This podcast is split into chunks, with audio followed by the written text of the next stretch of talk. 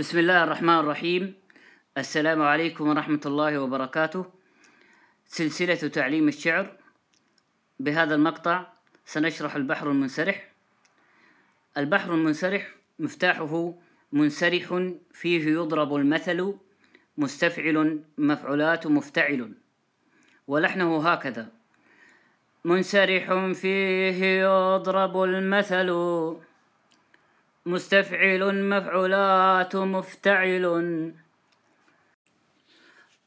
طبعا العروض تأتي مستفعل أو مستعل. وكذلك الضرب يأتي مستعل.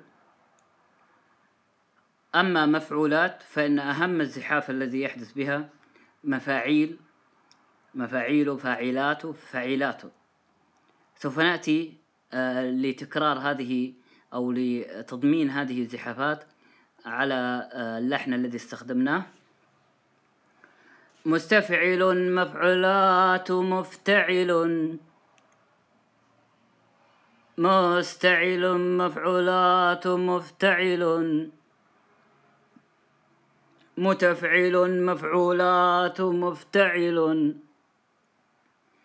لنأتي للزحاف الذي يحدث على مفعولات.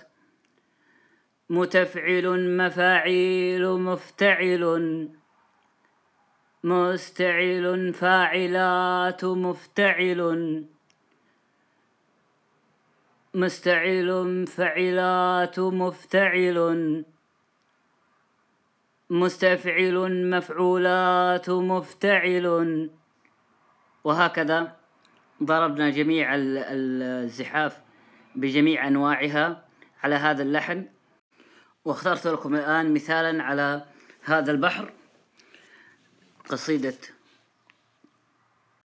العباس بن الأحنف ويقول فيها أشكو إلى الله أن لي سكنا أبصرته في المنام غضبانا.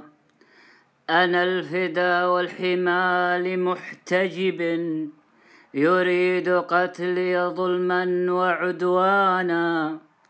يمنعني النوم بالصدود فإن أعتب شيئا فذاك أحيانا. أبصرته معرضا فيا عجبا. يهجرني نائما ويقظانا. طبعا كان كان هذا المثال العروض. مستعل والضرب كان مفعول. أما المنهوك المنسرح والبيت المنهوك هو الذي أخذ ثلثاه فهو تفعيلته مستفعل مفعولان. ولحنه هكذا مستفعل مفعولان. صبرا بني عبد الدار. صبرا حماة الأدبار. كان هذا البحر المنسرح وفي المقطع التالي بإذن الله ستكون هنالك قراءة نظمية لقصيدة عليه. السلام عليكم ورحمة الله وبركاته.